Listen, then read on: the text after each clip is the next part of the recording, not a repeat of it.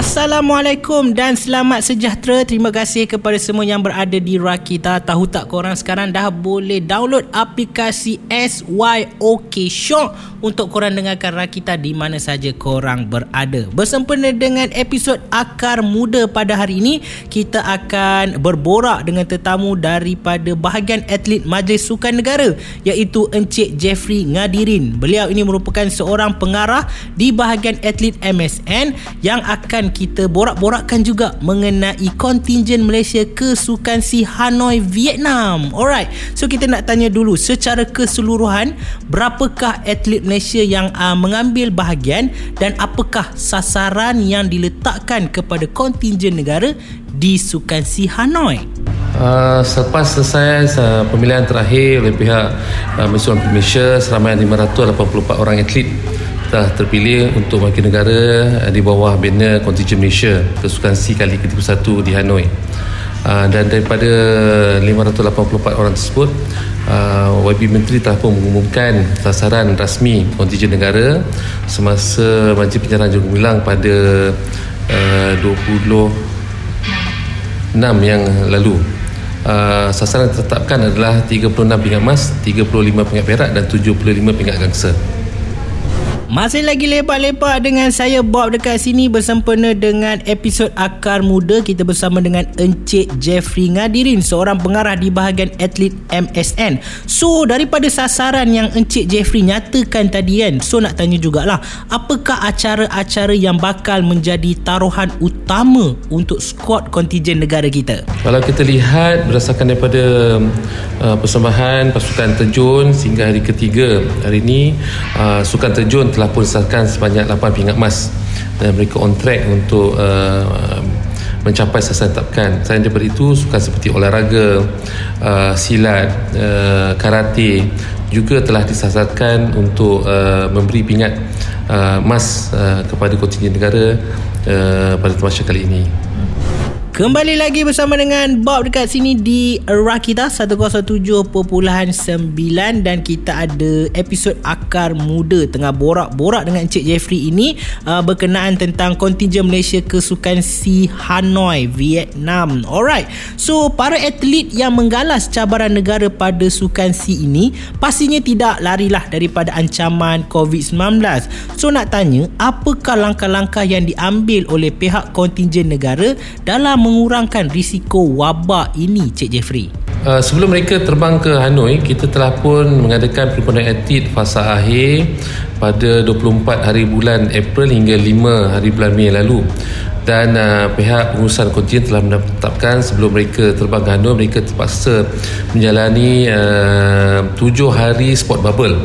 Uh, bagi memastikan mereka bebas daripada COVID-19.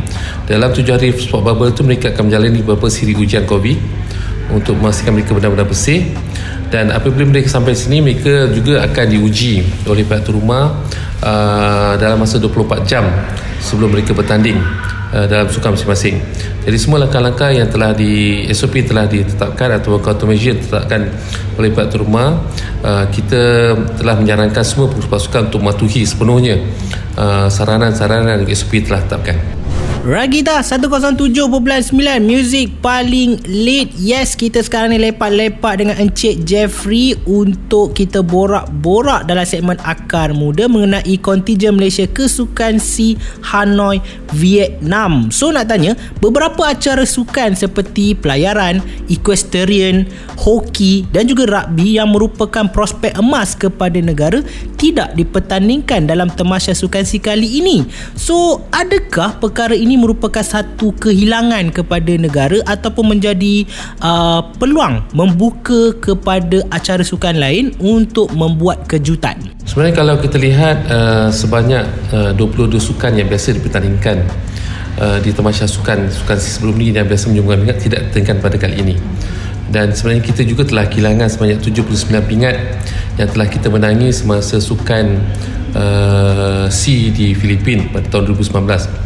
Jadi ini sebenarnya mengurangkan uh, peluang untuk uh, pasukan uh, kontingen negara untuk untuk uh, memberikan pingkat emas kepada kontingen negara. Walau bagaimanapun kita yakin dengan uh, semangat dan juga uh, preparation uh, yang telah dibuat oleh semua pasukan mereka mampu untuk mencapai sasaran yang ditetapkan di samping itu mungkin uh, dapat memberi kita uh, uh, apa lebih banyak uh, pingat pada penghujung uh, sukan si nanti. Ragita 107.9 bersama dengan saya buat kat sini untuk segmen Akar Muda bersama-sama juga kita ada Encik Jeffrey merupakan seorang pengarah di bahagian atlet MSN. So sebagai antara orang yang paling rapat dengan atlet pada pendapat Encik Jeffrey adakah platform sukan C ini harus diberikan kepada atlet muda dan baru sahaja atau rasanya perlu turutkan sama uh, dilibatkan atlet senior yang telah menempa nama di peringkat dunia maupun Olimpik? Uh, kita sebenarnya memang sejak 2019 telah menyarankan pada semua persatuan untuk memberi tumpuan kepada atletik muda negara untuk menyertai uh, sukan si kali ini. Uh, walaupun walau bagaimanapun dengan uh, berlakunya pandemik uh, COVID-19 bermula pada awal 2020 hinggalah uh, 2021 kita merasakan bahawa atletik muda kita uh, ada setengahnya belum bersedia. Walau bagaimanapun uh, seramai 199 orang atlet muda bawah umur 21 tahun telah terpilih untuk wakil negara pada Tamasya kali ini dan kita berharap mereka akan meneruskan legasi atlet sini untuk mencapai kecemerlangan di Tamasya Sulawesi kita juga berharap bahawa atlet senior yang berada dalam coaching sekarang untuk bersiap menghadapi Tamasya Sukan Commonwealth yang akan diadakan pada bulan uh, Julai nanti jadi uh, sudah semestinya kita mengharapkan semua pihak terutamanya atlet muda dan juga senior untuk berganding bahu uh, mencapai uh, sasaran yang telah ditetapkan. Masih lagi korang berada di Rakita di sini dalam segmen Akar Muda bersama dengan saya buat kat sini dan juga Encik Jeffrey seorang pengarah di bahagian atlet MSN. So nak tanya juga ke Encik Jeffrey ni dengan Nur Dabita Sabri yang telah memperolehi emas pertama negara yang juga merupakan emas pertama pada kejohanan menerusi acara 1 meter papan anjal individu. So apakah harapan Encik Jeffrey buat barisan atlet dan kontingen Malaysia yang lain? Lain? Uh, setakat ini dengan uh, pingat emas pertama telah dimenangi oleh pasukan Tanjung Melayu Dapita Sabri. Uh, kita masih lagi on track dan, uh, dalam sasaran uh, pingat emas yang telah kita tetapkan. Kita berharap lebih banyak uh, lagi pingat dapat dicapai dimenangi oleh atlet negara. Uh, kita ada pada 13 bulan kita ada lebih kurang 5 pingat emas yang kita sasarkan untuk dicapai. Jadi kita harap semua atlet terus terus berjuang uh, berhabis uh, berjuang habis-habisan untuk memastikan mereka mencapai kejayaan.